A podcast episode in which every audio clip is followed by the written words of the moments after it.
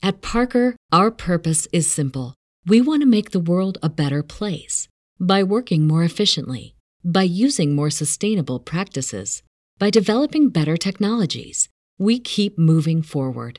With each new idea, innovation, and partnership, we're one step closer to fulfilling our purpose every single day. To find out more, visit parker.com/purpose. Parker, engineering your success. As humans, we're naturally driven by the search for better. But when it comes to hiring, the best way to search for a candidate isn't to search at all. Don't search, match with Indeed. When I was looking to hire someone, it was so slow and overwhelming. I wish I had used Indeed. If you need to hire, you need Indeed. Indeed is your matching and hiring platform with over 350 million global monthly visitors, according to Indeed data, and a matching engine that helps you find quality candidates fast. Ditch the busy work. Use Indeed for scheduling, screening, and messaging so you can connect with candidates faster. And Indeed doesn't just help you hire faster. 93% of employers agree Indeed delivers the highest quality matches compared to other job sites, according to a recent Indeed survey. And listeners of this show will get a $75 sponsored job credit to get your jobs more visibility at Indeed.com slash podcast. That's Indeed.com slash podcast. Terms and conditions apply. I'm Commander Shepard, and this is my favorite lorecast on the Citadel.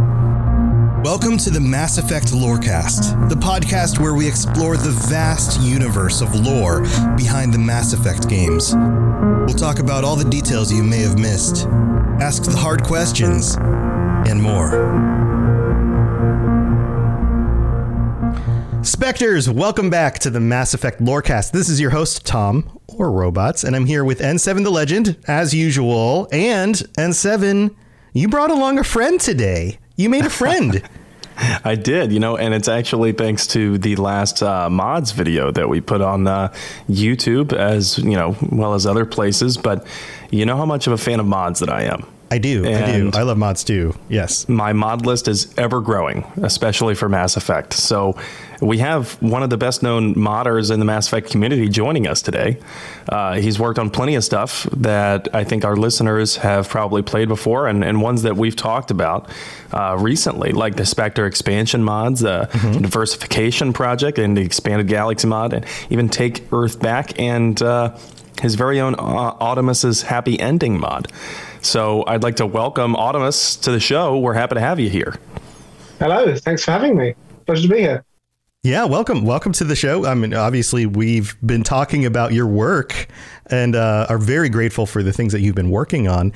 Um, but this was this was a big surprise for me. Uh, N7 reached out and he's like, "Hey, how do you feel about having uh, one of our one of our favorite modders on?" And I was like, "Yeah, absolutely, awesome." That sounds awesome.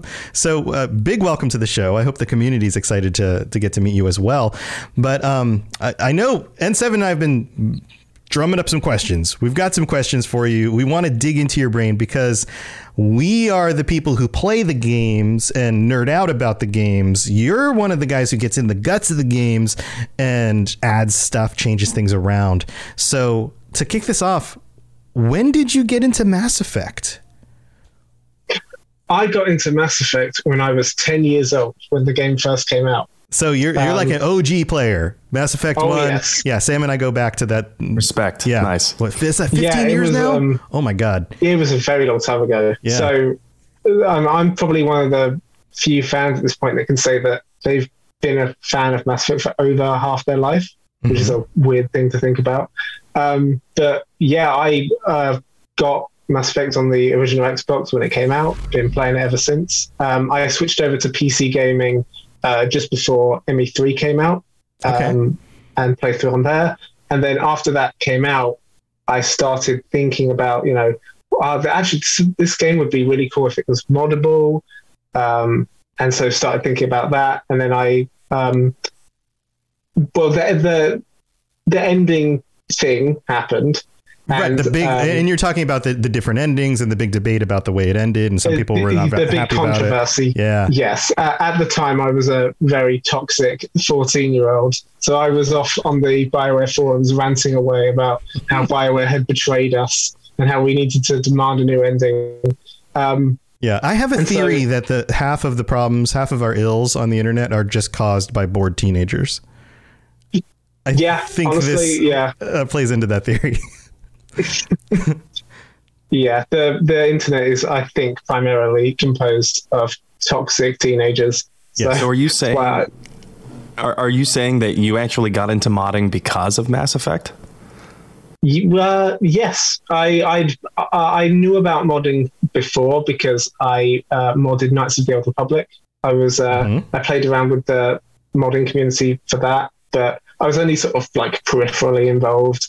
I talked to a few modders. I mainly just installed mods, so I wasn't like involved in modding. Um, but yeah, so I took a break from Mass Effect for about a year, uh, just just kind of detox. And when I came back, I replayed um, through the trilogy again and played through all of the uh, DLCs for ME3.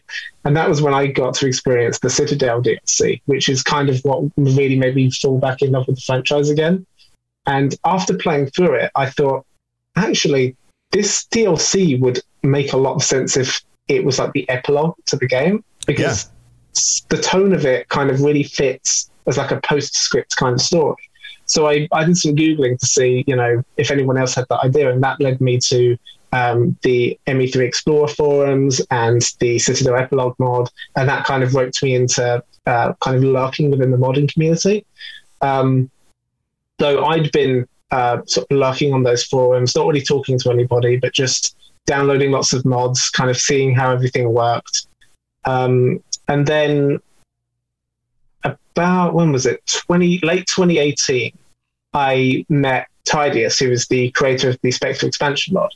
And we got to talking. It was very exciting talking to him because both of us had all of these really cool ideas about, you know, ways that the game could be fleshed out and how we could explore some of the um, areas that Bioware had kind of touched on um, in like Cerberus Daily News and some of the comics, but hadn't really touched on in the games. And and um, there so we, there was cut content too. They they they had oh, intended yeah. to do a lot more than they were able to get actually get out by by release. So yeah, so much cut content. Yeah, so that stuff was inspirational as well. Sorry, you cut, cut out. So, you we're we're going overseas here with our with our Zoom call. Uh, I'm, I'm, i was asking that stuff was inspirational too. Then some of the con- content, so a combination of your ideas and the other ideas that never got fleshed out. Yeah, for sure. Because I think what's so amazing about cut content is it's kind of the bridge that turns fan fiction into legitimacy. Yeah. Because you can you can take a concept that writers originally wanted to do, but couldn't because of time or budget or whatever, mm-hmm. and then you can restore it or you can kind of figure out how to put it back into the game in a way that makes sense. Yeah, um, Knights of the Old Republic 2 is a really good example of that. There's a lot of content in there. I remember that the modding community yeah. around that back in the day, trying to finish the game, quote unquote, when Bioware didn't actually finish it. So, Audemus, what was what was one of the biggest inspirations of this cut content, or you know, uh, extra game content like Cerberus Daily News or the comics? What was one of those pieces from that that served as a pretty big inspiration for you? Um, I think for me, it was the Raloi, because I thought that it was really interesting that there was this entire new species that had just been introduced, but we never got to see them. Um, and so we spent a lot of time talking about what how they could factor into the war, what the situation on Turvess would be like. You know, uh, would maybe some members of that species not want to isolate and they'd want to try and get involved in the war um, because they don't feel like the government's making the right decision in trying to hide. Um, and so we, we came up with all sorts of ideas on you know how they could be reintroduced via text adventures and things like that. So and of course they they come up in the Spectre expansion mod. Yes, they do.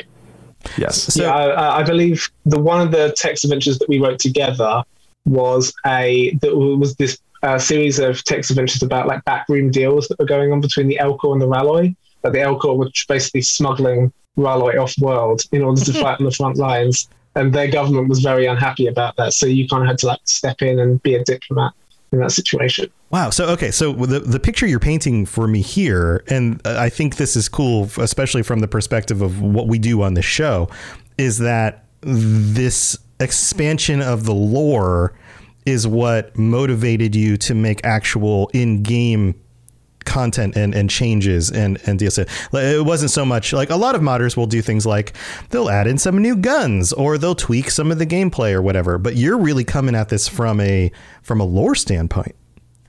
Oh yeah, for sure. Yeah, I mean, I've always been super passionate about Mass Effect. I mean, I, I, feel like at this point, I would describe my knowledge of the lore as like encyclopedic. I've I've read the Codex multiple times. I know the canon inside and out. I know all the stuff that is like almost canon because it was cut content, and so having that kind of knowledge means that you can kind of it's it's kind of like a a blessing and a curse because it means that you can see all of the things that just weren't realized. Yeah. And when you have the ability to bring that stuff back, you kind of can't help yourself.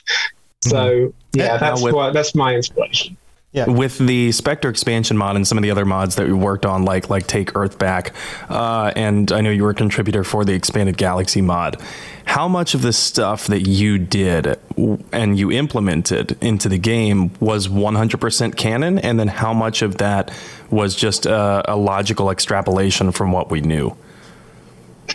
Um, I would say maybe half of it is canon and the other half is either inspired by canon or kind of like spins off from it in some way. I don't that think is, much of it is like completely new stuff. All of it is, is, based on what you think. That's crazy yeah. to me because I like as like I'm a huge Mass Effect fan myself. I started playing back in 2007 and I, with the Spectre expansion mod, with the expanded Galaxy mod, Take Earth Back, uh, Happy Ending mod, so much of of this stuff, the new content that's in there, I find a very hard time distinguishing between whether or not this was canon, either through extra game sources or something that the modder themselves kind of wrote into the game and so much of that is so seamlessly interwoven into the gameplay that I, I, I have to congratulate uh, both you and, and, your fellow modders that, that worked on that. Yeah, thank you very much. My, uh, I, I think Titus would be over the moon to hear such high praise because he worked very, very hard and he poured his uh, heart and soul into writing for that mod. So, yeah. So I've, I've got a question, um, and this is kind of tangential to that. So much, uh, so very often, I guess we could we could say whether it comes to um, games like Fallout or uh, Cyberpunk. Uh, in fact, over the last few years, a lot of times the studios themselves will actually hire modders into their studios because of the work they've done on the mods and it sounds yeah. like that's like you it's not if i was working for bioware and i was ramping up for a new game having guys like you as part of the team would seem like a very smart thing to do. Is that something you've ever considered doing? Is is it a goal for you?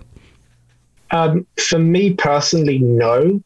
Um, just because I, I, I, have my own career. I work in um, motion design so i'm an animator. Mm-hmm. uh, very happy doing that um, I just consider the modding part of, you know, I, I consider it a, a, hobby that kind of tangentially ties into what I do for a living. But no, I I, I have spoken to Bioware devs um, about maybe coming over to their studio and you know meeting the team, and things like that. Um, but yeah, for me personally, not really interested in making it into a career. But I know that some modders in the community very much are. It seems like such a like, natural pathway because it's like you're putting yeah. together a resume of your work ahead of time, a portfolio, and saying, "Hey, I'm already capable of doing this job. Why don't we work together?" Yeah, I think that um, I think that a lot of the time the modding can really depend on what engine you're working with, because when you're modding the Mass Effect Trilogy, you're working in Unreal Engine 3, which is at this point a dead game engine. So yeah. the knowledge that you're working with is kind of outdated. You're the the foundational skills are obviously there. Mm-hmm. Um, if you're working on more of the programming side of modding, then obviously that's super transferable. Um, but a lot of the time when you're modding, you have to learn very specific practices that might not be very applicable to other levels of game design. So I think that if any modder is interested in making that leap over to the professional industry, they have to think about, you know, what talents are they putting into modding and how transferable is that? For example, I think that the writing is very transferable. Yes. Yeah. I think that if you're if you're really good at knowing the lore and being able to write in the same style as the uh, you know vanilla script requires, then obviously you would be a very very good asset towards the writing team. I would imagine that if you if you understand the lore, if you're good at the writing, if you under if you have some good ideas for mods, then as a developer, if I was hiring, I would assume, okay, this is the kind of person who I can teach them the tools. I can teach if they don't if they're not familiar with Unreal 5 yet and they've been working on 3, I can spend the time and money to bring them up to speed on that because they have the stuff that I can't teach them or would take forever to teach. A passion for the game, interest in the lore, and understanding of the universe, all of those things have to kind of come with the person, right? Yeah. So sure. that would be my perspective. Now, I, have got another question when it comes to the tech side of this. As far as I understand, Mass Effect games don't have like official modding tools. Sometimes developers put those out. They they want to help their community. Cyberpunk just committed to doing that. Um, as somebody who's not a coder myself, I've only dabbled in this a little bit. How difficult is it to kind of crack open the game engine in order to adjust some things? Okay, so this is a bit of a loaded question because Mass Effect is a bit of an anomaly in the modding space because you very, very rarely see games moddable to the extent that the Mass Effect trilogy is without having any mod support whatsoever. Interesting. Um, okay. Because if you look at the most popular mods or like modding communities like um, the Bethesda games, um, The Witcher, Dragon Age, um, Terraria, um, like all of those have some kind of official developer support. Yeah. But Mass Effect not only has zero official support, but it also uses a forked version of Unreal Engine 3 that BioWare made, made modifications to that are incredibly unfriendly towards any kind of like modification. In the early days, the way, the fact that mods even worked was like an accident. It was just like we we hacked together some kind of Jenga tower that somehow didn't fall over. So that's uh, awesome. Uh, things are much better these days, but yeah, it's it's a very. It used to be. I think things have changed now, but it used to be a very very high barrier to entry. Did How legendary did legendary edition? Yeah, did legendary edition change this? Question. Yes, it just makes sense. Yes. So the interesting thing about Legendary Edition was that it was a fresh start for the community. I think there's been like you you can go out and read articles that say things like you know Legendary Edition made things super easy for modders, and that is true to an extent. But actually, the reason that it's so much easier for modders beyond things like having 64-bit, which means that we don't have to deal with memory limitations, or them standard uh, standardizing some of the file formats under the hood, which means you can port assets between the different games a bit easier. The thing that really helped make things um, so much easier for the modding community was that we could start from ground zero with a more robust code base for the toolset. Because the original games were built like all the mods were built on very primitive versions of the tools. And then as the tools advanced and more advanced mods released they had to exist in the same ecosystem as those original very primitive mods that were kind of jankily built together.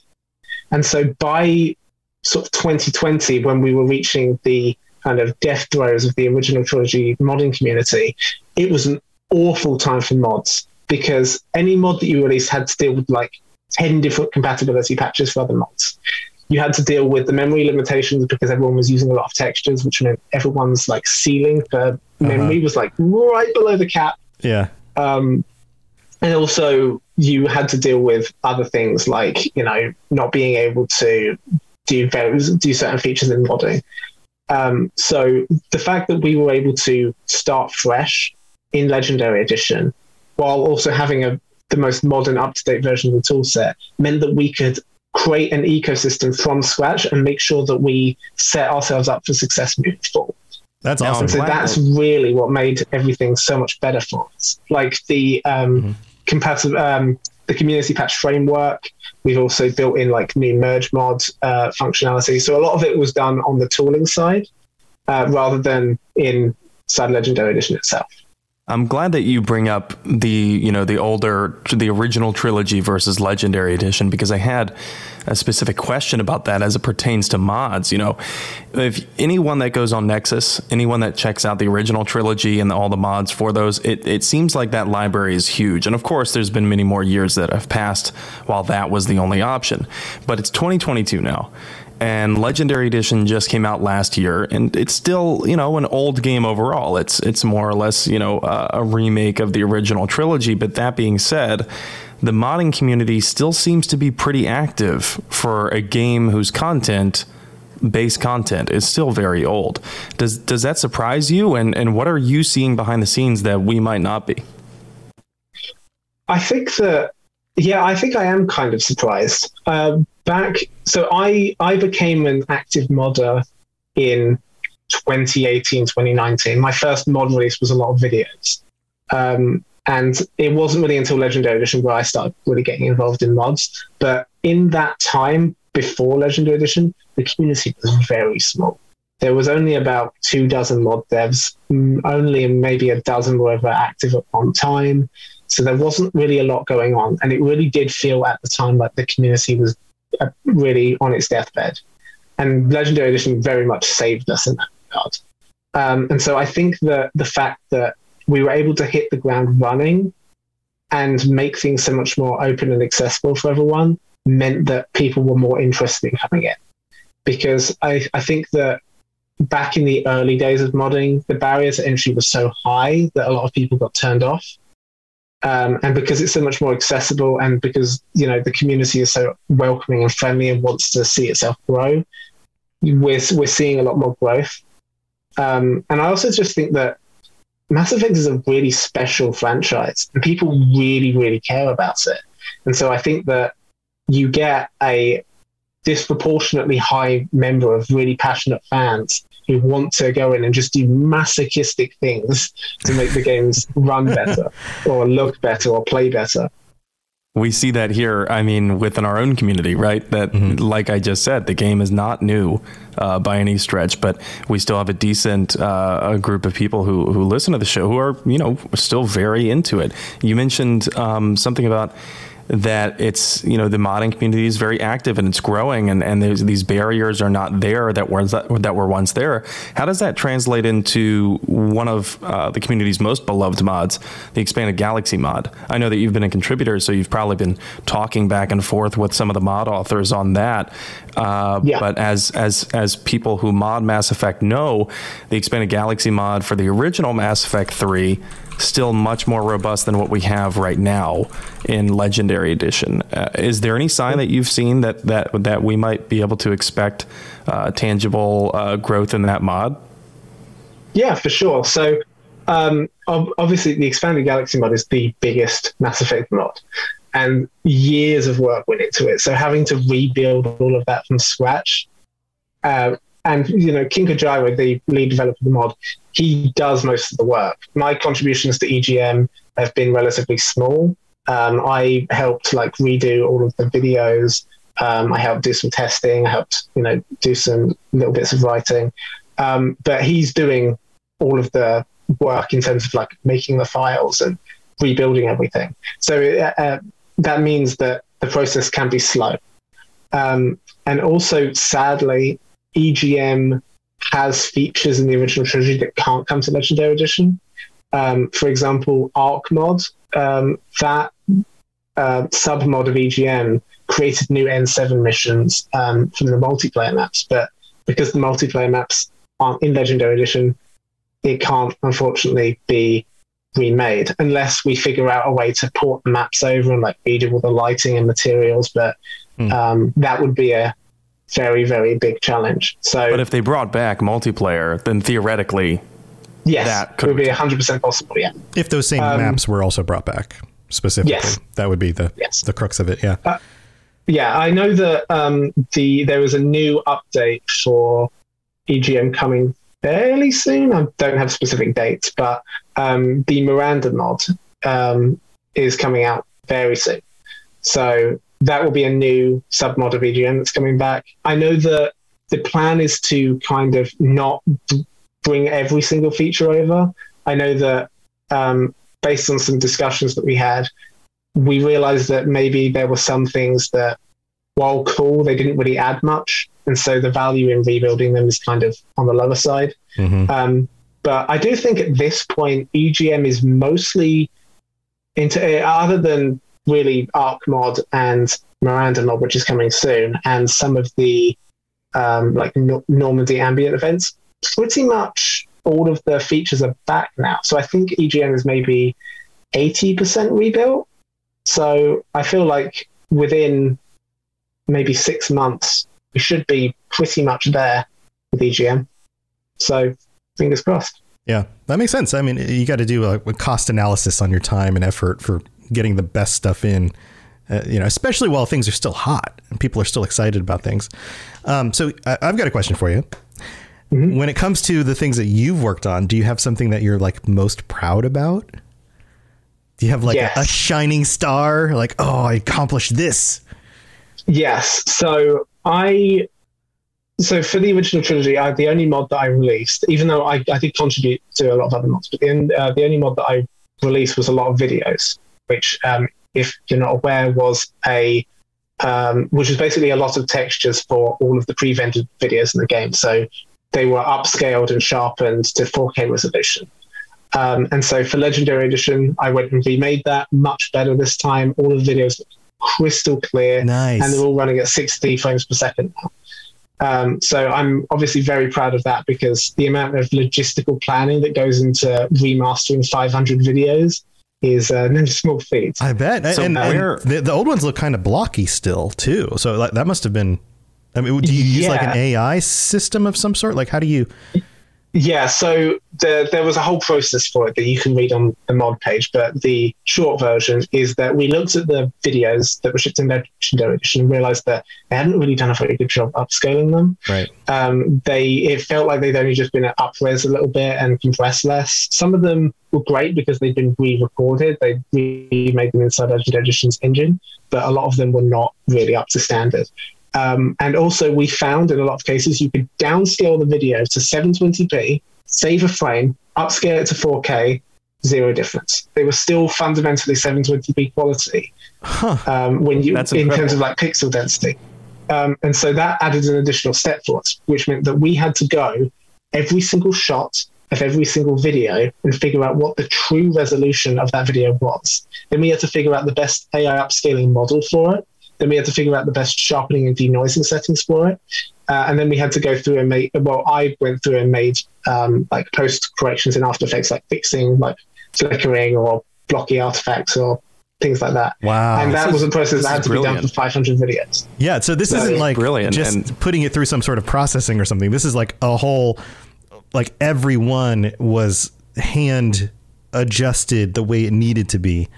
Yeah. So in the original version of a lot of videos, um, because the AI technology wasn't super robust back then, we used um, gigapixel AI. We just turned all the videos into uh, PNGs, ran them through to 4K, stuck them back together. But with this one, we were using video enhanced AI, which has different models. Um, so we were like previewing them, analyzing the differences between each of the different upscales on these preview frames, figuring out which one looked the best, and then stitching all of this together shot by shot, video by video, until we had the absolute best version of all of these so videos. And I'm very, where, very proud of how that project came together. Where are players going to notice that the most in their playthrough? Like, let's just talk from a layman's perspective. Yeah. Someone who's not used to modding at all, when they install this mod, where are they going to see it and, and notice, like, man, that looks good? you're going to see it straight away. All like you, the first video, right? Yeah, the first yeah, video. like you can see the compression and, and, the blockiness in, in it. Yeah, you launched Mass Effect 2. The beginning of Mass Effect 2 is like a two minute long video. Yeah. You launch that and see that at stunning 4K 60 FPS, and you're going to notice a difference. So, yeah, I think it's, I really do think it's a must have mod that everyone should be using because it just makes the game look properly remastered. Yeah, that and it makes a lot of sense because this is one of the places where game developers will actually cut the size of the download for their game. They'll they'll overly yeah. compress the video, and then, like this is one place they can cut stuff out. So to be able to kind of reinsert that back in the way it quote unquote should be from the beginning is is just awesome. Well, I know we've got we've got some more questions for you. Uh, we're going to take a mid break. We're going to uh, thank our patrons. We've got some new reviews. And um, in the meantime, chat, I know you guys are hanging out. If you have any questions you'd like to post, feel free to share that stuff. But uh, don't go anywhere. We'll be right back.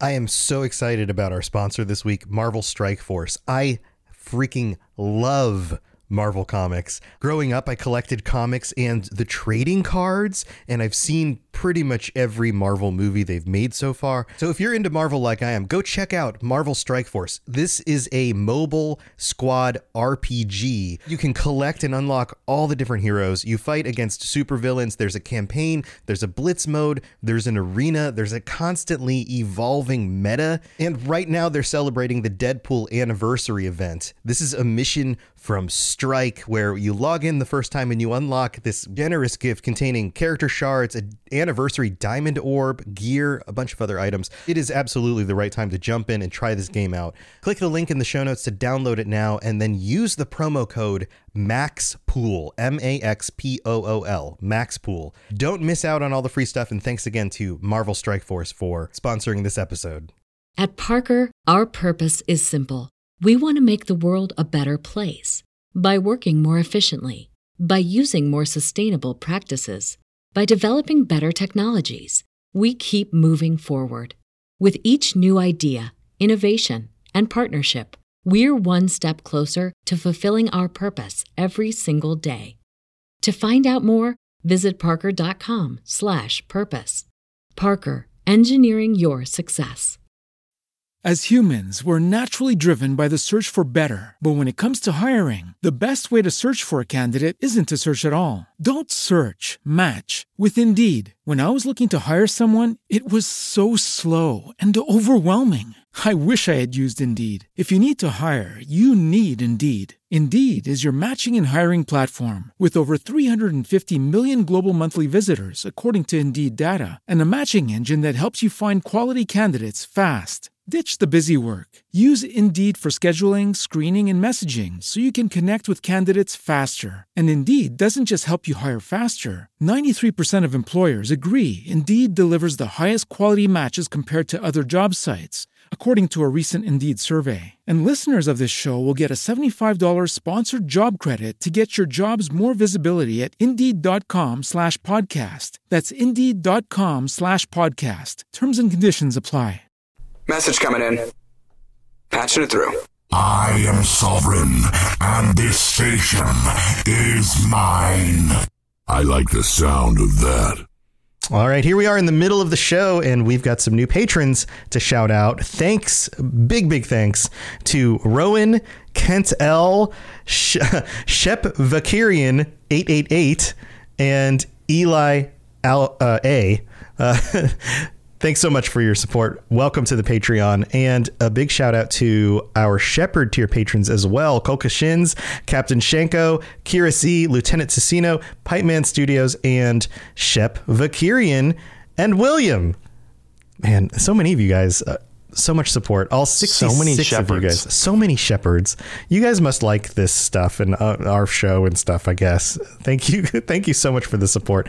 Um, but uh, we are what one week away from our our uh, end of the month patron episode. So we're recording this on Friday nights now, and so coming up, this will be the first Friday night patron chat coming up on the thirtieth. So make sure if you are a tier four or higher patron that if you'd like to join us, it's Friday night, 9 p.m. Eastern, 6 p.m. Pacific. And if you don't live in one of those time zones, then Google it. It'll it'll adjust it for you. We live in the future. Um, not quite as far as the future as Mass Effect, but far enough in the future that you can do time zone calculations. So thank you again to all of our patrons. And if you are interested in checking out what you can get or signing up before the patron chat coming up in just a week, then go to patreon.com slash Mass Effect Lorecast. Also, we've got some new reviews to read out. It's been a few weeks since we doubled up on the last episode. So this one is from AMF99 in the US, who wrote in on Apple Podcasts. Love the show, five stars, great content. This show renewed my love for the game. I love, I have learned so much about the history of Mass Effect. I normally listen to the show on my phone on my way to work or when I'm doing at home doing dishes. I also listen to podcasts while doing dishes, so this is awesome. Keep up the good work. Also, I'm totally Team Ashley. I could not stand Kaidan. Um, I, I think this is just the right time right now to ask uh, Audemus, are you Team Ashley or Team Kaidan? What do you think? Thank you. I was going to ask. Oh, Yeah. That's that's really mean. Why are you gonna do that? Which one? You got to pick one. I I love all my children equally. I know, right? Um, all right, I'm I'm I'm gonna I'm gonna be Team Ashley just because I feel like she gets a bad rap from fans. I think that was the Ooh, right spicy answer. takes. Yes. Yeah. Um, I'm a I'm a big Ashley stan, so I'm glad that you said that. Awesome, awesome. Well, so is uh, AMF. So uh, can- can't stand they can't stand Kaidan. Uh, P.S. Do you guys have a Discord chat? Yes, we do. The Robots Radio Discord. There's a link in the show notes that you can just search it. It shows up at robotsradio.net if you want to go to the website and find it that way. Um, so yeah, come join us on the Dis- Discord if you haven't already in the time that it's been since you wrote this. We have one more. This one's from Kayla Elizabeth Art in the US who writes, Love this podcast. I've listened to every single episode of the Mass Effect Lorecast. And first off, I want to say thank you for using gender neutral terms when referring to Commander Shepard. We try to do this as much as we can, although sometimes I just get a picture of like my most recent playthrough in my head and the character that I was playing. And so I'll just say he or she. Uh, but thank you for noticing that. We, we, we do try. Uh, it feels inclusive and it is refreshing to not hear about Bro Shep as if he's the only Commander Shepard like most other Mass Effect content. It's genuinely hard to find Mass Effect creators, which is mostly male dominated, make sure that their content is inclusive. So I really appreciate it. Secondly, I love the content. It's thoughtful, and I love how much Sam goes into deep dives into the lore. It is tiding me over until the next game, and I'm glad that you're still finding new content to cover. Would love to hear more about Mass Effect 5 theories. Thanks to both of you. Yeah, yeah. Hopefully, we get a little drip feed some more info about that. But Kayla and AMF, thank you so much for taking the time to leave a rating and review. If you do the same thing on Apple Podcasts with five stars, we will read it out on a future episode of the show. You can also rate us on Spotify. All of that stuff helps us a ton. So thank you for taking the time to do that. All right, we've got some more questions. We got some more digging to do. So let's move on with the rest of the show. Spit it out, or are you trying to build suspense? You're so dense, sir. Obviously, I do not know as much about human relationships as I thought. All right, we're back. Sam, I know you've got. I know you're just bubbling over with questions. You anything else you want to ask? I am. And, and you know, I, I had a specific thing that I wanted to dive into. But first, you know, that Ashley versus Kaidan question that you asked in the mid break had me thinking. And I think a lot of our listeners would want to know as well. Audemus, you're an OG player from from day one. He's like, I know it, "Oh, it might, no." It might be a little. It might be a little. Uh, I'm a journalist by trade, if you can't tell. Uh, but it might be a little hard to recall your very first playthrough, or maybe it wasn't your first playthrough, but your canon playthrough, the one that you like the most, and the decisions that you uh, stick with most of the time. What are some of those? I mean, do you do you kill Wrex on Virmire? Do you let him live? What about the Rachni Queen? What about the Rachni Queen? or Nobody's the debating Council? that one anymore. Um, No. Yeah. Um. Yeah. I mean, I. Yes. I mean that that first playthrough was so many years ago, so many playthroughs ago. mhm. Um. I. I mean, I do remember that I saved Ashley because I romanced her. Um. But I think Wrex died actually in my first playthrough Wow. because I I um I I did his side mission, but then I forgot to open up the locker that had the armor in it and just left. So I, um, man. I I wasn't able to save Wrex.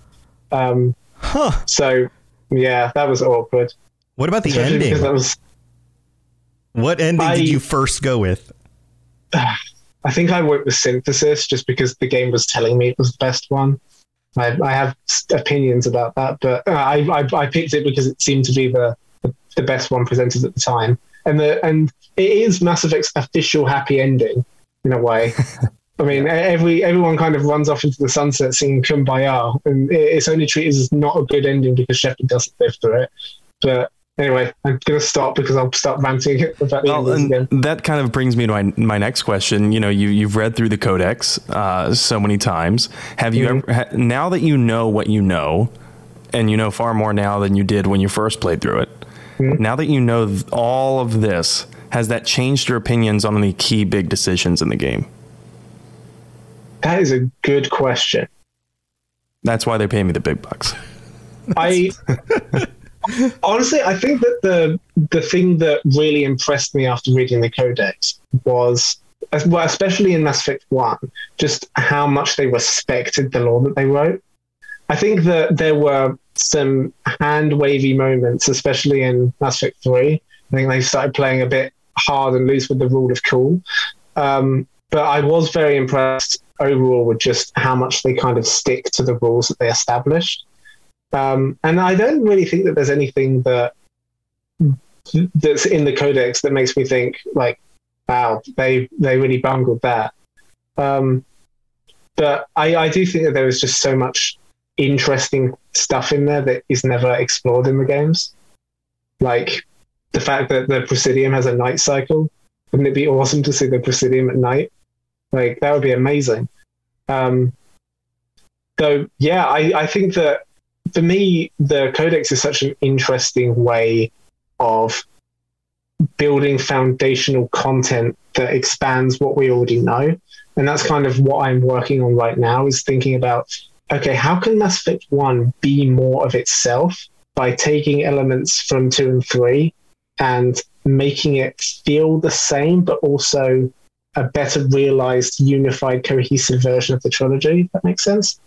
Yeah. I mean, they definitely expand things in 2 and 3 beyond the the scope of what we start with with one. I, I, suppose you could even take like some of the races that show up later, or some of the uh, uh, I don't know. There, I, and, I, I would even say. Uh, and, and, engineers and and even some of the just like bits of things that become more important as the series goes on and just kind of foreshadow them better through certain kinds of quest designs or side quests or locations you can go to in the you know, in the space map I mean, yeah. is, I'm just spitballing here, but like that, that's part of the subject of, of an ongoing project that you're working on, right? The diversification project. Yeah. So the diversification project is kind of like my first foray into building my own huge mod. Um, and that's what Tidius and I are uh, working on Tidius, the creative expansion. mod. So he's working on the Mass Effect 3 version, and I'm working on the Mass Effect 1 version. And we're kind of like sandwiching Mass Effect 2 with awesomeness. Um, so, what is the scope of this? What is, what is what will the mod give somebody who downloads this once this is finalized? Okay, so the scope of the mod is kind of different between the LE1 and LE3 versions because um, the the games have kind of different issues. Um, so for the LE3 version, a lot of that is about making your uh, doing kind of what Take Earth Back does with war asset representation and bridging that throughout the rest of the game. So it's about making it feel like the decisions that you make throughout the game have an impact when you return back to the Citadel. Seeing the uh, the assets that you recruit appearing on the Citadel, seeing the results of those decisions playing out in the lives of ordinary people, uh, rebalancing populations, and there's a less human dominance, um, adding in more ambient level events, just things like that to just make the game feel more immersive and feel. It's kind of do, doing that kind of expanded galaxy mod thing where you kind of see the Reaper War unfolding in real time and making the world feel like it's bigger than you are. Uh, so that's the LE3 version. The LE1 version is kind of about fixing the corners that they cut because of memory limitations in the original. Mm-hmm. So, for example, if you go into C-Sec Academy in Mass Effect 1 and look at the NPCs there, you will notice that every single Turian, every single human, every single Salarian are all just clones of the exact same dude because they they were just reusing assets over and over. Uh-huh. And once you start noticing that they're only using one outfit per species. They're only using the same hairstyles. Like it really starts to feel like there's a lot of missed opportunities here. So what I've been doing as the kind of broad goal of the mod is to go through the entire game, top to bottom, and rebalance the entire population and diversify it on a very deep level. So I'm doing things like adding more uh, Hanar and Elcor and Volus. Mm-hmm. Uh, fun fact: there are only three Elcor in the entirety of Mass Effect 1, and two of them are in the same room. Uh, so yeah, that totally yeah, tracks. It, uh, uh, yes, it, yeah, that needs fixing. Right. Um, and so I'm I'm doing things like just adding in lots more of those. I'm kind of rebalancing the population so that you're kind of getting even numbers of uh, the council races and humans, and then getting lower numbers of Elcor, Hanar, and Volus, and then you're seeing some Krogan sprinkled around. Um, and I'm even putting a couple of quarians around that you can spot under certain conditions. Um, so yeah, that's that's kind of the the general scope of what I'm doing there. But then beyond that, I'm also thinking about okay, how can the game feel a lot better just in terms of how it flows and how it connects to the other games. So I've been doing things like making it so that when Admiral Hackett calls you on the Normandy, you go into the com room and physically speak to him via a hologram. Oh, because yeah, it, awesome. it kind of it doesn't really make any sense why you're kind of speaking to a disembodied voice when the com room is literally right there. Right. Why don't you just walk five steps over and talk to him face to face? So, do um, you use the hologram model from Mass Effect 3 then? No, I'm using the, uh, well, I'm, yes, I'm using his physical model, but I'm using the Mass Effect 1 version of the hologram. So it's like that sort of like red VHS look. Uh-huh.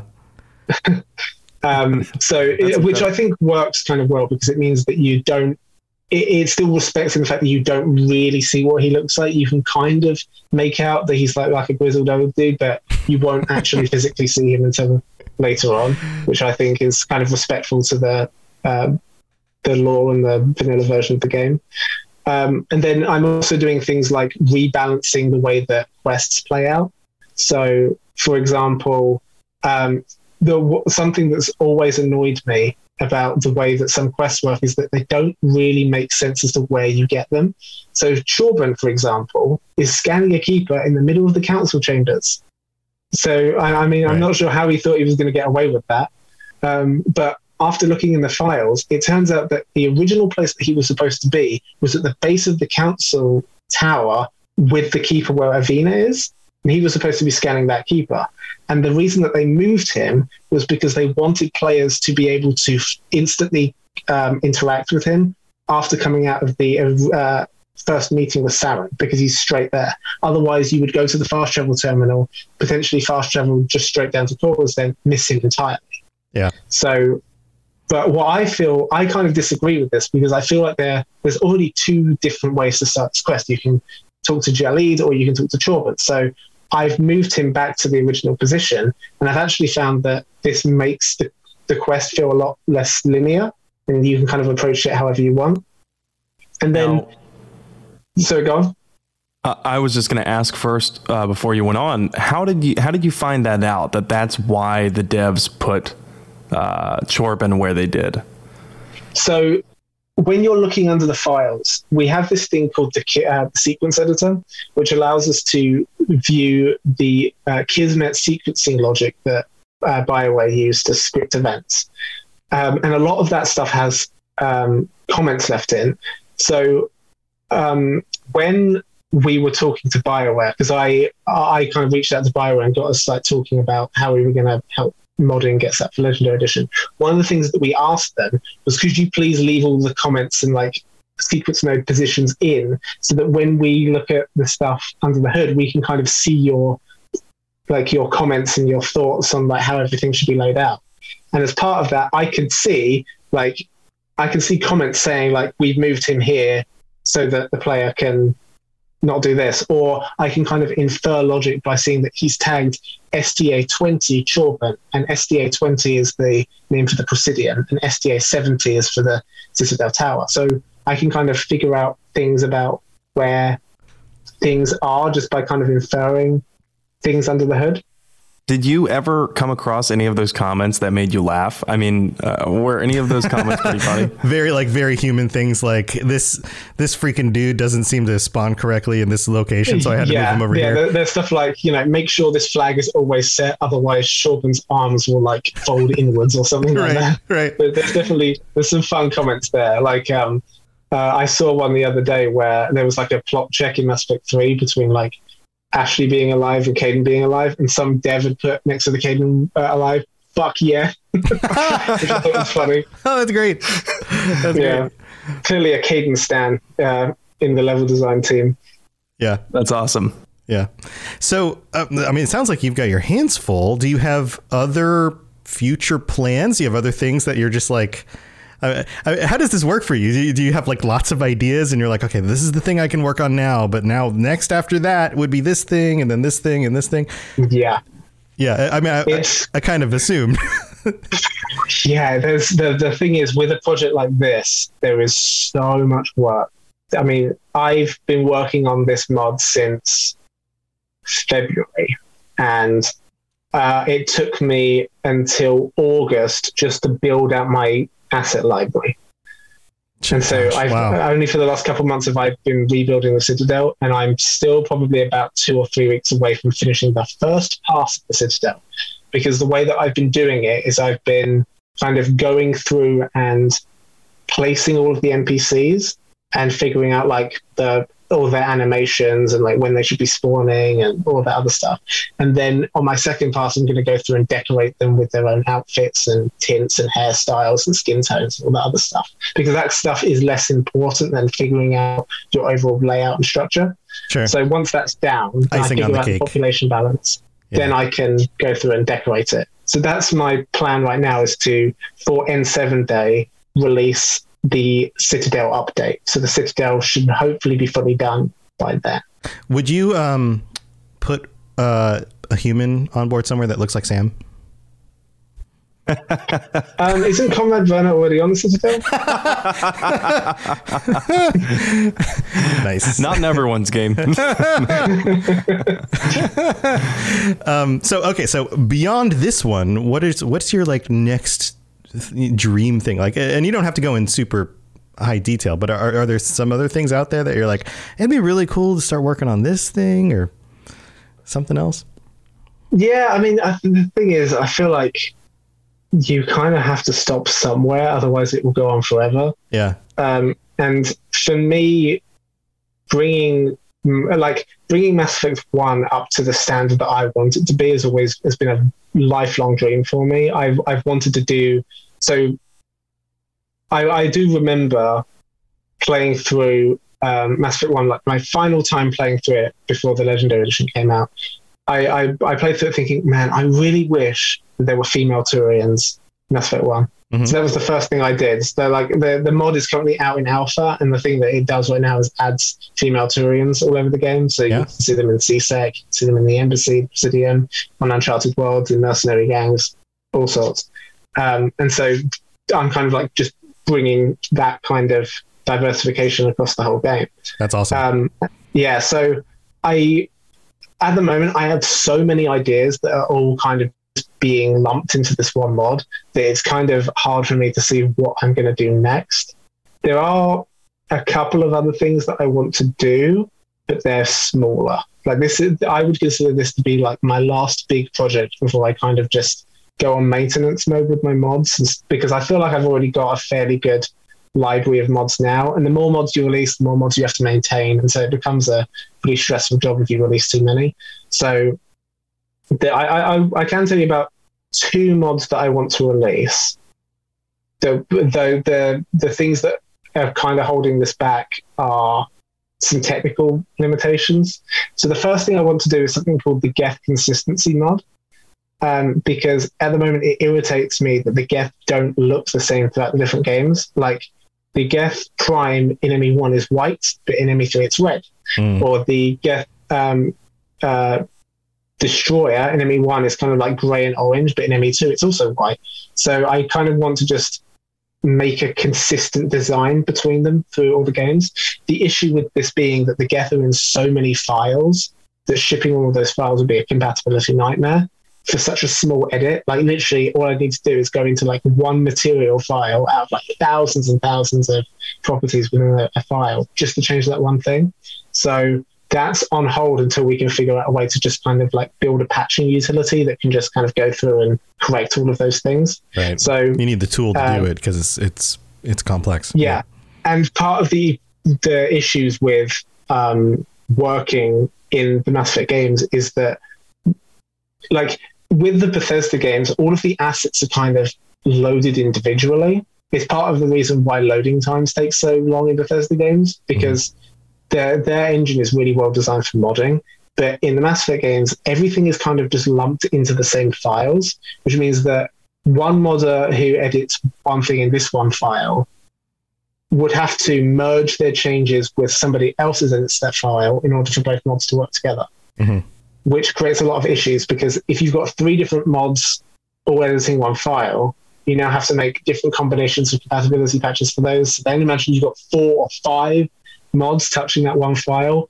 It gets very, very, very stressful, which is why compatibility is kind of the thing that holds a lot of us in check when we're working on different things. It's, it, otherwise, it would just be a chaotic free for all. Um, these these are concerns that other games that are well modded, like Bethesda games, don't have to worry about, right? Yeah, I mean, obviously it's different for every game, but for the Bethesda games, you generally don't have to worry about. Like, imagine if in like Fallout Three, if you edited like an NPC in the middle of Megaton, that meant that anybody else who wanted to edit any other NPC in like the middle of Megaton would have to make a compatibility patch with your file. Yeah, yeah. That's what it's wow. like in Mass Effect. yeah. Effect. In in Fallout, so in the Bethesda games, it's like you, you, load mods, and if there's if there's compatibility issues, you just choose which one loads first and which one loads second, and then they end yeah. up with like a certain priority level, and one of them will work and the other just doesn't. And yeah, Bethesda games, there's a you know so many of those mods are reliant on script extenders. Mm-hmm. Is there anything like that for Mass Effect, or is the way that Mass Effect is built, it doesn't really allow uh, a script extender mod to uh, broaden horizons? Well, so the thing about script extender is that it's kind of similar to how we make modding work in the first place. Like the the our version of the script extender is basically our DLC loader. So we're able to load and mount new DLC content through our mod loader. Um, so there's different things that we do at runtime which allow the game to run mods. That isn't particularly helpful for compatibility though. Um, it's it's it's more convenient for the end user rather than for modders. So um, uh, we do have we have made some steps to make things easy. So for example, the LE3 community patch has something called the framework, which if you're not familiar, um, was a refactoring of many of the files in the game. So what um, the developers of that mod did was they went through a bunch of files and they found all the NPCs that exist within those files, so plot-related NPCs like Traynor or Bailey or the councilors, and stripped them out of that file, created new bio NPC files, and then created links that streamed them into those files, which means that you can now edit NPCs in the ME3 using the framework without having to worry about editing level files. Right, right. Um, you can open the little so, drawer for each character rather than opening the whole big old bin of everything. Exactly, yeah. yeah. So you only have to worry about making a compatibility patch between two people who edit the same character, which right. is much less likely. Um, so it's a much easier time in that regard. We also have something called merge mods. Um, and merge modding was a feature that our lead toolset developer created, which basically allows you to merge changes into like the core base game files that can't be put in DLC mods because you know they're foundational to how the game works. Um, and so that allows you to do things like merge in um, script extensions and changes to like fundamental game behavior. Um, so that that kind of stuff just wasn't possible before because you know otherwise everybody would just be fighting over using the same three files.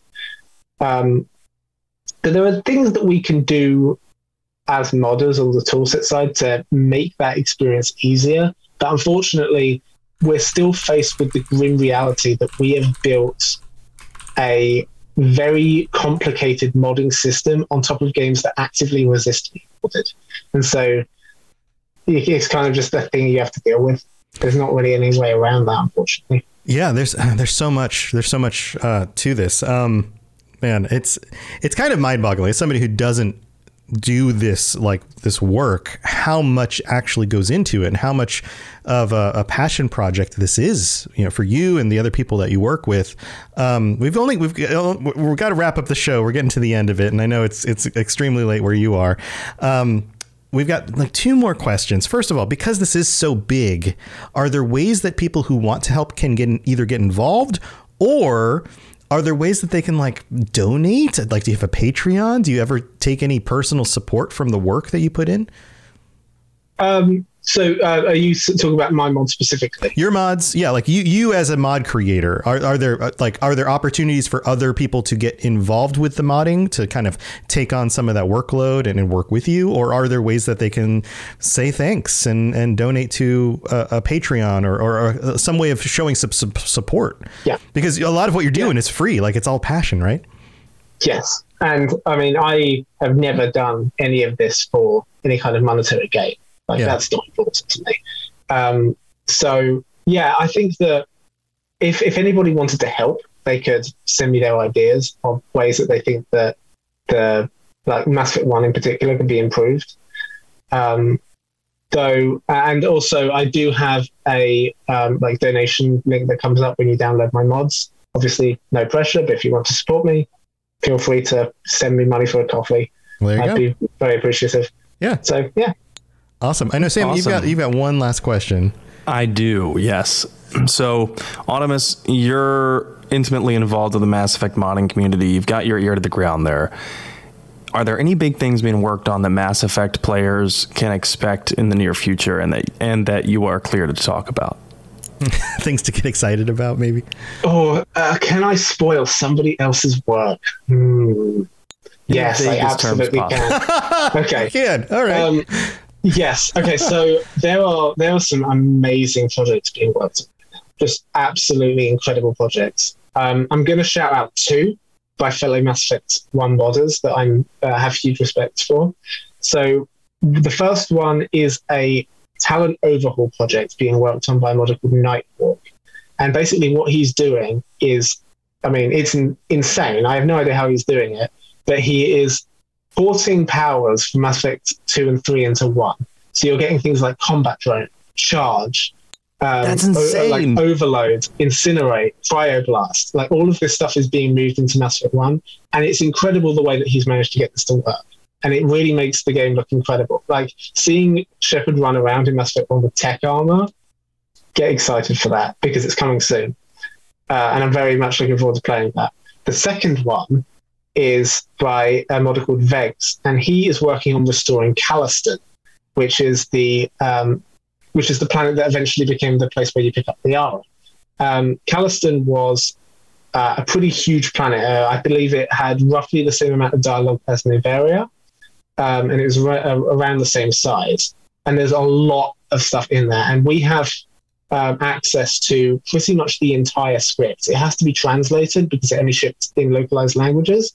Um, but at this point, we've pretty much translated most of it, and we've started like looking into how it can be restored. And this modder is currently working on restoring the entire planet, which is I don't know how he's going to do it, but he's making great progress so far. And uh, if you go to the Mass Effect Modding Discord, you can check out the Developer Showcases channel to see all of the things that people work uh, being worked on, including those two mods.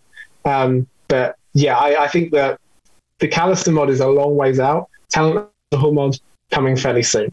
Now, Calliston is this a this is a brand new planet that players could go to? Yes, well, sort of. It's basically turning Therum back into Calliston. Because oh, I see. Calliston was a mining planet um, primarily dominated by Eldfell Ashland Energy. Um, you would go to a place called Throwdown Plaza, um, and you would basically deal with like it, it was a very like Wild West, like Firefly esque sort of planet. Um, there, there was that whole thing going over like gangs and cartels and uh, and things like that, um, and that was where you uh, originally recruit the army. So, and it was teased in the uh, very first Mass Effect trailer. Yes. I remember they're like yeah. charting new course for Calliston, and then we never went there. Yeah, and a lot of the like early gameplay demos had Calliston content, and um, the final area that you go to and bring down the sky, uh, where you you know fight Balak and the Batarians and free the hostages, that was the hub for Calliston. Like obviously that a lot of the rooms aren't there, but the main room that was it. That was uh, Calliston's Throwdown Plaza. Hmm. So there's there's a lot of really cool stuff um, that's been discovered in Calliston's files that uh, should hopefully be restored in this mod. For example, Blue Hanar. Turns out that there was uh, a Blue Hanar that ran the med bay. So Blue Hanar canon. Yeah. Yeah, there's, uh, there, there was so much. Um, there's uh, there was like this Manar of Wars. I'm sorry, go on. oh no. Um, uh, there, there was like a, a, a an ambush with um, with these mercenaries that have been hired by Saren, and one of you uh, them talks to you like he like he's a sheriff. He, he kind of talks like this. And he's doing some kind of weird southern accent. I got so, like it's it's a very from Texas. It's close enough right. there, Commander Shepard. Like it's it's a weird. Yeah. Yeah. Um, and um, yeah, I mean, there's oh, the one of the things that um, surprised me most about it was that one of the characters on Calliston was a character called Fred Mazai. And you may recognize Fred Mazai from being a very random mention in the Shadow Broker uh, like video terminals. And it turns out that Fred Mazai um, was like this sort of comic relief character on Calliston that they then repurposed into Elias Kellam's lawyer in Mass Effect 2. So that's going to be an interesting thread to reconnect when restoring Calliston. Wow. Talk, talk about like minute details that they've repurposed. That's awesome, man. I, I cannot yeah. wait to see this Calliston mod. And uh, I forget the other name. What's the name of the mod? Bringing the powers back to. Uh, I don't think it has a name yet, but we'll call it Talent Overhaul mod. That is going to be insane. And uh, for all of our listeners, yeah, you you probably heard this here first. So. Yeah, so I, yeah, definitely I just, news about it coming soon. I just noticed that you did share a bunch of uh, images in the in the chat for the Zoom. Do you want to take yeah. a minute and just kind of comment on each of them? We can kind of go through yeah, show, showcase please, them. Please do. Yeah, yeah well, right. uh, I've got ten minutes. Okay, so here we'll, we'll I've got them all in order, the order that you link them in, and I'm going to go ahead and share those on screen. And I, I'm going to have to adjust the uh, size of this a little bit, but um, why don't you go ahead and start sharing first? Uh, go ahead and just tell us tell us what you got here. Okay, so this was a screenshot that I. Uh, so th- this is kind of in reverse order. This is the most recent screenshot I took. So this is the back alley wards area uh, on the Citadel, which oh, yeah, lights gone off again. Um, the so that area on the wards is always empty, other than when you go and meet Tali. So I figured, hey, this would actually be a really good place for kind of like gangs to kind of hang out and uh, discuss unsavory deals and do crime and do crime, um, right?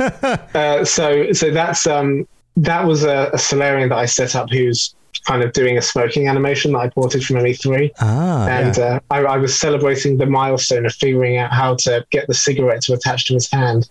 Nice. Because that was a that was a very complicated process. and um, and I, and I set up just a, a, little orange spotlight next to him that really illuminates him in a very cool way. Cool. Yeah, people don't realize how much some of the stuff takes to get to work together because yeah, that, that one NPC in. took me seven hours. That's insane. Yeah, look at him. Look at him. He's so cool, just yeah, like oh. hanging on the hanging up against the wall with this cigarette in his hand. All right, let's. uh What's the next one here? I, I have no idea. I'm gonna have to see it first. Yeah, yeah. I'm, I'm going down the list. Uh, it, so many. It, it looks like. Ah. Uh, oh, do you see it? Okay, go ahead. There he is. Um, so yeah, this is um, this is one of the Quarians that you can find hanging around in Mass Effect One. Um, I'm uh, making sure not to add too many because obviously Quarians are not a common sight on the Citadel. But I thought it would be cool if, when you're running around, occasionally you may spot one in the wild. Um, so yeah, that's a male Quarian. Mm-hmm. Um, if you're eagle-eyed enough, you may spot him. Cool. Now this is the and, uh, same. Uh, this is the same location. It looks like the same location in Mass Effect One, where you run into the the man who who supposedly knows your mom if you chose Spacer. Yes, yes, that's uh, the Wards Access corridor. And and I, the thought came to my mind. You probably know far better than I do. Mm-hmm. Given cut content, did Bioware ever plan on revealing who Shepard's father was? I have not seen any evidence of that anywhere. No.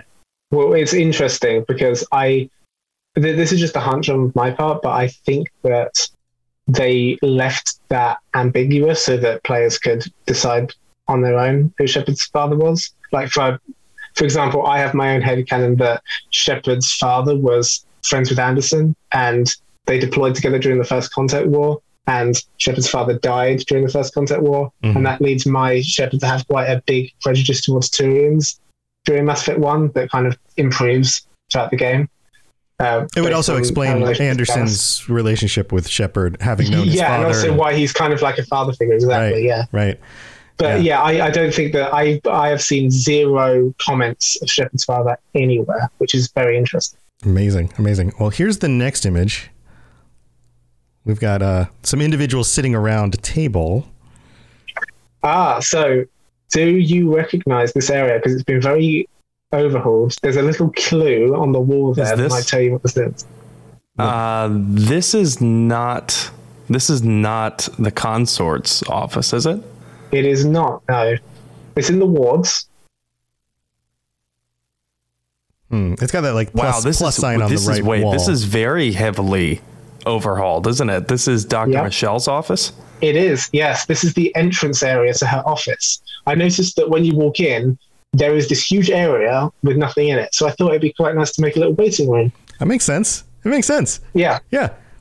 and uh, I think it it works great. This is the this is the first of several areas in the game where I'm kind of placing objects and furniture to make an empty area feel more alive, um, because it it kind of needs it. There are there are some places in the game where they just didn't place any props and ambient furniture, and so the, you've got like someone's shop or clinic that is just empty, and Right. so Right. yeah, here's another screenshot. I've I've actually given um, Dr. Michel some patients to work with. Yeah. So there's some people lying in the beds. Yeah. With, the- with Do the- not think too hard about what that claw is for. right. I was about to point it out, uh, but yeah, I was like- thinking tattoo removal. Uh,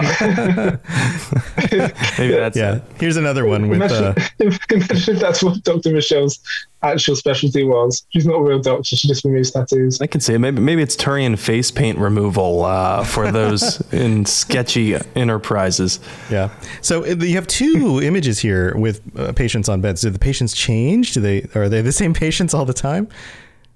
Um, yeah, so at the moment they stay the same. In a later update, I'm going to figure out a way of kind of randomizing NPC positions. Oh, that's cool. Um, yeah. yeah, placing uh, NPCs in Mass Effect One is really complicated, much more complicated than three. So the like the work that goes into it is much more time consuming. So I probably won't make like different versions of NPCs and stuff, but I might figure out a way to change the way that they get placed into the different animations hmm so that they can. So that every time you come in, you'll maybe instead of seeing a Turian laying there, you'll see an Asari laying there. It feels more natural because it's not always the same in the person. Right. Yeah. Yeah. All right. What about this image? We have uh, individuals looking at consoles on the sides of the Ah, room. yes. Yeah. So this is Barla Von's office.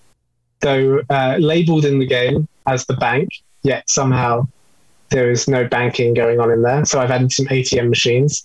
Um, if you zoom in, you may see something behind Barla Von there. It looks like a terminal. That wouldn't that would not happen to no, be but right behind him. Right behind him. Yeah, right behind him on the left and right. Oh, the the the The security individuals. map. Yeah. Yeah, I- I've added some security mechs from Mass Effect 2. Oh, that's what those which I are. thought would be an I'm having a hard time interesting way of kind of unifying the trilogy a bit. Yeah, that that that makes perfect sense in a bank. Yeah, that totally makes sense. Cool. All right, and then we've got um, oh, we've got one of my favorite people or types of people. Ah, yes. So this was an interesting one. So it turns out that um, Han Olar's um, appearance has been bugged since the original release of Mass Effect 1. That is what he's supposed to look like. Really? Wow. So i- in this image, he's wearing white and red armor that almost looks similar to imagine if Ashley's armor was a little bit more red and you put it on a Volus. Yeah, kinda. It's supposed to match the scientist uniform that everyone else is wearing. Huh. That kind of like white and red style. But yeah, um, that was supposed to be his appearance, but it just got referenced incorrectly. So he was using like the default Volus appearance by mistake. Oh, that's so funny. Okay. And they never caught it, even in Legendary Edition. Yeah. Weird. Weird. All right, and now we have uh, a- another one. What's what's this one about? Ah, so this is another bugged one. So it turned. It also turned out that Morlan was using um, crap, what's his name? I've forgotten his name. The oh, Shells. The uh, Shells, the gambler's appearance. Um, his actual head is supposed to be that. So that's another one that I fixed. So, uh, and the, the head was just like sitting in the files and just wasn't accessed. Yeah. So all? yeah. So um, in this wasn't actually in Legendary Edition. I had to go and harvest this out of Mass Effect One, pull it over into Legendary wow. Edition because wow. it wasn't. Uh, it was it was left over in one of their files, but it wasn't being correctly referenced. So that's what he was supposed to look like this whole time. That's a cool texture with like the cracks and stuff on the face. Yeah, there's mm. cracks. It looks like it, the blue is underneath the cracks on Morlan's face. He actually looks a lot less friendly. yeah, well, he's supposed he's supposed to be kind of like a shady, kind of slightly psychotic black market arms dealer, but he kind of comes across as being kind of actually friendly. yeah, yeah. All right. I think the appearance layers his uh, personality a bit more. All right. So what's what's this next one? Ah, so th- this one's exciting. Um, in Legendary Edition, for some reason, the um, controllable tank in the docking bay, uh, in the garage in uh, Noveria, was missing. So for my mod, I brought it back. So now you can use the turret again. So nice. you can actually hop in the turret when you're when you're getting the garage pass and you're leaving Noveria. Yep. You've made it so that that players can actually hop in the turret of this massive vehicle there in the garage and absolutely wreck some Geth. Yes. sweet, sweet. All right, now we have some uh, the comparisons between uh, face textures. Yes. So um, with the Asari, the Asari had unique textures in Mass Effect 1 that they changed in Mass Effect 2 and 3. So in Legendary Edition, they unified the Asari's appearance by porting those appearances back, but they didn't update all of the like morph information for the faces, which led to Asari looking a bit different. So for plot-based Asari, I haven't done this for every single one because it's too time consuming. But for the cinematic uh, conversation Asari, I've gone back and restored their original appearance by kind of changing the color and scalar values of their head morph to make them look like they did in the original. So you, you're kind of getting that marriage of Legendary Edition and the original trilogy. Nice. Uh, they, it's like they were more blue than they were supposed to. Be. Yeah, yeah. I, I think that the, the the like original base texture was more of like a yellow color, but the one in Mass Effect 2 and 3 was like a more pinkish color. So it ended up, when backporting that, it just kind of hue shifts all the Asari. Yeah. Yeah. I, I, hadn't thought about it, but I, now that you bring this up, it's one of those things that I, I think on playing Legendary Edition, I was like, were they this blue? And it, it like subconsciously, I was like, it seems more blue than I remember. I don't and know. the textures look far higher quality. Yeah. Yeah. It's, it's very interesting just how, like, tweaking some values actually brings the detail up. And there's another one. So this is the embassy receptionist. Yeah. This one was a bit harder to do. I kind of had to take some creative license here, but you can kind of see. It looks so much better. It really, it really is an improvement. It, it, it truly does. Yeah, I'm looking at them side by side, where we have Mass Effect, Mass Effect Leg- Legendary Edition, and then the new and improved textures from the Diversification Project and this Asari's uh, head head crests and or I'm sorry, not crests, scalp rather, uh, looks so much more uh, like 3D. Like the, it pops out at you. The texture of these uh, semi-cartilaginous tentacles, right? yeah, uh, even even the like just the texture of the skin. The skin looks more I don't you know porous and cracked and yeah. Detailed. I there's a um, there's kind of like a face shine I found this cool technique where if you set the face shine value really high, but then set the uh, like color of it to like almost the color of the skin, but slightly different, you actually get this much more like defined uh, look on the face that kind of matches a little bit more of what they were going for in the original. That kind of got destroyed a bit by Legendary Edition because everything in Legendary Edition looks a little bit too flat.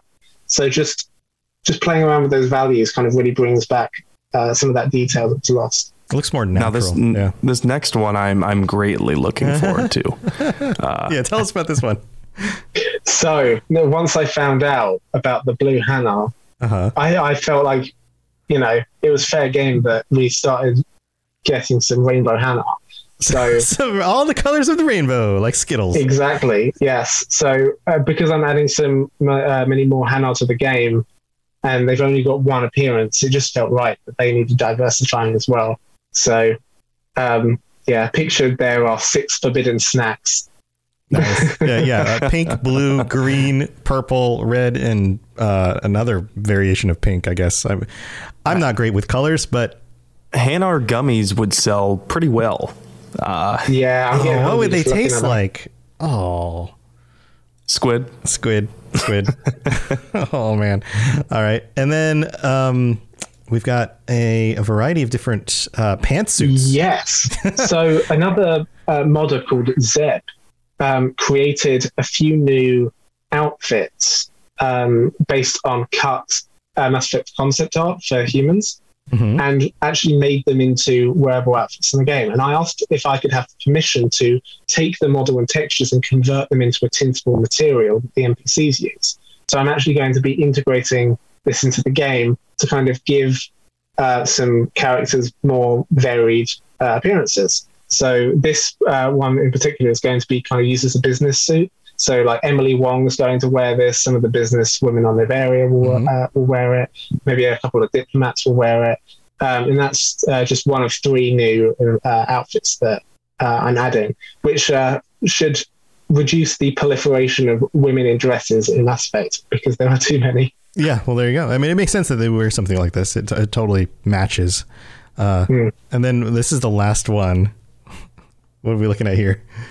Yes. So, female Batarians are coming to Diversification Project. On the left hand side, you can see a female Batarian there. Yeah. And I'm also um, just make uh, one of the goals that I have for this mod is to use the existing assets that exist from Aspect 2 and 3 to give each race a bit more of a, a, a like a defined and bespoke visual aesthetic. So I feel like this armor that Bray has in Mass Effect 3 kind of really exemplifies that Batarian aesthetic of everything kind of feeling a bit like bulky and brutal. Uh, and so mm-hmm. I feel like by giving certain species certain designs and like gun models and colors, it can make each species feel like it has their own personality rather than the kind of homogenized uh, mishmash of like reused assets that exist in the original games. That's awesome. I love that. That's awesome. I love that idea. Yeah. yeah. Well, I, I'm going to download this diversification project, uh, Alpha, and, and, the one for three uh, as well my, myself, probably as soon as we're done here, uh, and, and, give it a whirl. And I, you know, I, admittedly, I haven't tried a lot of videos yet, but hearing all the work that you've put into it, uh, I think I, I have to now. I got to go check it out. I, you, you got to you got to at least go check out the uh, trailer that I put out. You'll see just how much it will improve your game. Absolutely. Well, uh, Audemus, thank you so much for uh, joining us, especially with how late it is there in the UK. And I know that our listeners are probably ecstatic to hear uh, not just about the mods that you've worked on, but about some of the exciting stuff coming up for the Mass Effect community. Yeah. Thank you for having me. It's been a great time. Um, you, before we go, do you want to share ways that people can reach out to you or the best way to keep track of what you're doing and stay connected? Yes. So if you want to keep up with Mass Effect mods, I run the Mass Effect modding Discord, which is discord.gg slash Mass Effect mods. Uh, and you can catch up with all of your favorite mod developers, see what people are working on. And hey, if you want to learn to mod yourself, we will help you. We're uh, always interested in having new people join the community. Awesome, awesome. Thanks for all your work. It, I, we love this stuff. I mean, we we eat this stuff up, so we really do appreciate it, and and you taking the time to do this. Sam, you got anything you want to share before we head out? Uh, well, yeah, I just wanted to, you know, also thank you for all your work on on the mods. That you know, like we talked about, modders do this for free. I mean, you know, they accept support here here and there, but this is passion projects, and uh, it's awesome to know that you know, uh, at least one modder I know is an OG Mass Effect fan and just as much of a, a, lore nerd as I am. And that, that much was evident anyway from the from some of the projects that you've worked on, not just with you, but with Tidius as well. So, uh, yeah, very happy to talk with you. And I am streaming, of course. So if anyone listening to this uh, would like to stop by my streams and catch my the now the tail end of my first FemShep playthrough ever, I can't believe it's taken this long uh, to get to a FemShep playthrough. But I am streaming every Saturday Uh, that is uh, 6 p.m. to 9 p.m. Eastern. And I am considering a second Mass Effect stream uh, of the week, but still working out a schedule. So, at any rate, if you'd like to, you can follow me on Twitch and Twitter at N7 The Legend. Awesome. And my stuff's all at robotsradio.net, including my other podcasts and the other podcasts on this network. So go check that stuff out. You can always join us for this show at twitch.tv slash robotsradio or check out my game streams. I've been playing all sorts of different stuff over there, Cyberpunk, and did uh, I played a new mod. Speaking about mods, uh, the Whispering Hills mod for Fallout 4, I tried out earlier today. It's like it's it's it's spooky dooky. It's creepy stuff, and we're coming up on creepy season. So come join us for all that stuff. Thank you guys for being here. We really do appreciate it, and stay safe out there in the universe. It's a crazy place where you know people keep changing their skin textures and stuff. Who knows what's going to happen? All right, we'll see you next time. Bye, everybody. Thanks for tuning into the Mass Effect Lorecast. We'd love to hear your opinion and thoughts on the lore of Mass Effect. Reach out to us on Twitter at Mass Effect Cast or check out the Robots Radio Discord. Also, you can send us an email at masseffectlorecast at gmail.com. At Parker, our purpose is simple.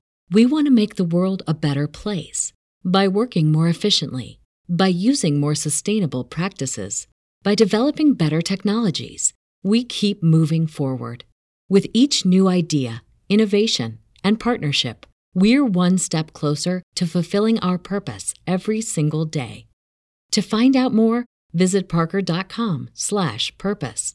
Parker, engineering your success.